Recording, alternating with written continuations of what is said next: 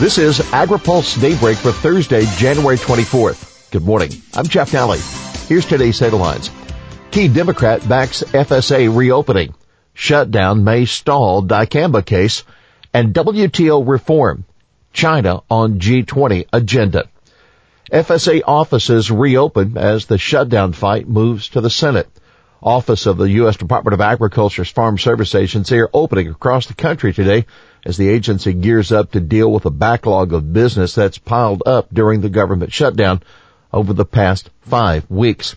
Among the services the offices will be handling are requests for operating loans and loan guarantees and applications for the Market Facilitation Program. Some Democrats say the Trump administration may be calling employees back to work without adequate legal justification. But the U S D A isn't getting any complaints from the Democrat that really matters in the House. And that Georgia Representative Sanford Bishop, who chairs the Agriculture Appropriations Subcommittee. Bishop told AgriPulse, "We'll worry about the legalities after the people get help. The most important thing is for people who need the services to be able to get them." Bishop's subcommittee writes the U S D A's annual spending bill. And what we're watching today, well, the Senate will hold votes on dueling G O P and Democrat plans to end the shutdown, neither of which is likely to get the sixty votes needed to pass. House Democrats have proposed to give President Trump his five point seven billion dollars, but only for border security measures that don't include a fiscal barrier. Conservatives rejected the idea.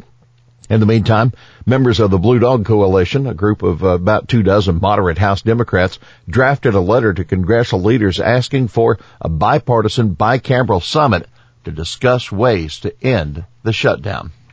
Well, citing the shutdown, the justice seeks to delay in Dicamba case.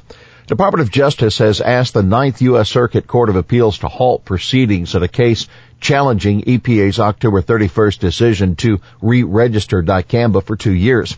The Justice Department said in a court filing that Department of Justice lawyers and E P A employees are unable to work on the case because of the shutdown. But the environmental groups that brought the lawsuit argue time is of the essence and the herbicide, quote, poses a serious risk to the environment, including threatening an endangered species and farmers.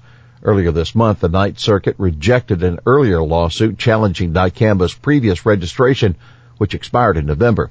The plaintiffs have asked the court to reconsider that decision. W T O reform, China trade to take spotlight at G twenty.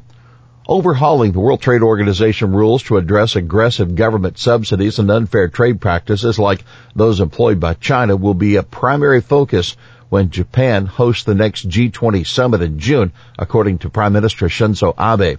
The U S, Europe, and Japan must join forces to facilitate change within the W T O, especially its rules for government subsidies, Abe said at the annual World Economic Forum in Davos, Switzerland.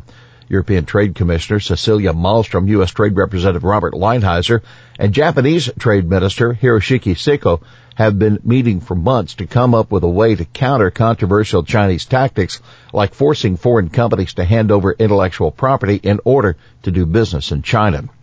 Now keep in mind, a Chinese delegation is scheduled to arrive in the U S next week to try to broker a deal to end the trade war that has certainly had devastating effects on U S agriculture exports. One of the primary demands by President Donald Trump is that China halt the policy of forced technology transfer. President Trump told reporters Wednesday that he's optimistic about the negotiations. He said China very much wants to make a deal. We'll see what happens. I like where we are right now. Chinese Vice President Wang Qishan, who also spoke in Davos yesterday, mostly sidestepped questions about resolving the U S-China trade war, saying, "Cooperation serves both interests while confrontation harms the interest of both." House Ag loses former chairman of the shuffle. Oklahoma Representative Frank Lucas, who chaired the House Agriculture Committee for four years, is now leaving the committee. Lucas says the G O P leadership asked him to give up his seat to make room for one of the freshman Republicans who needed a seat on Ag. Lucas says he'll keep his seniority on Ag, and he notes that it's just a down period for the committee since the new Farm Bill hasn't been enacted. Lucas can't return as either chairman or ranking member of Ag unless Republicans change their rules. G O P members are term limited to six years in a committee leadership position as chairman or ranking member. Lucas will be serving this Congress as ranking Republican of the House Science, Space, and Technology Committee. He also is retaining his seat on the Financial Services Committee.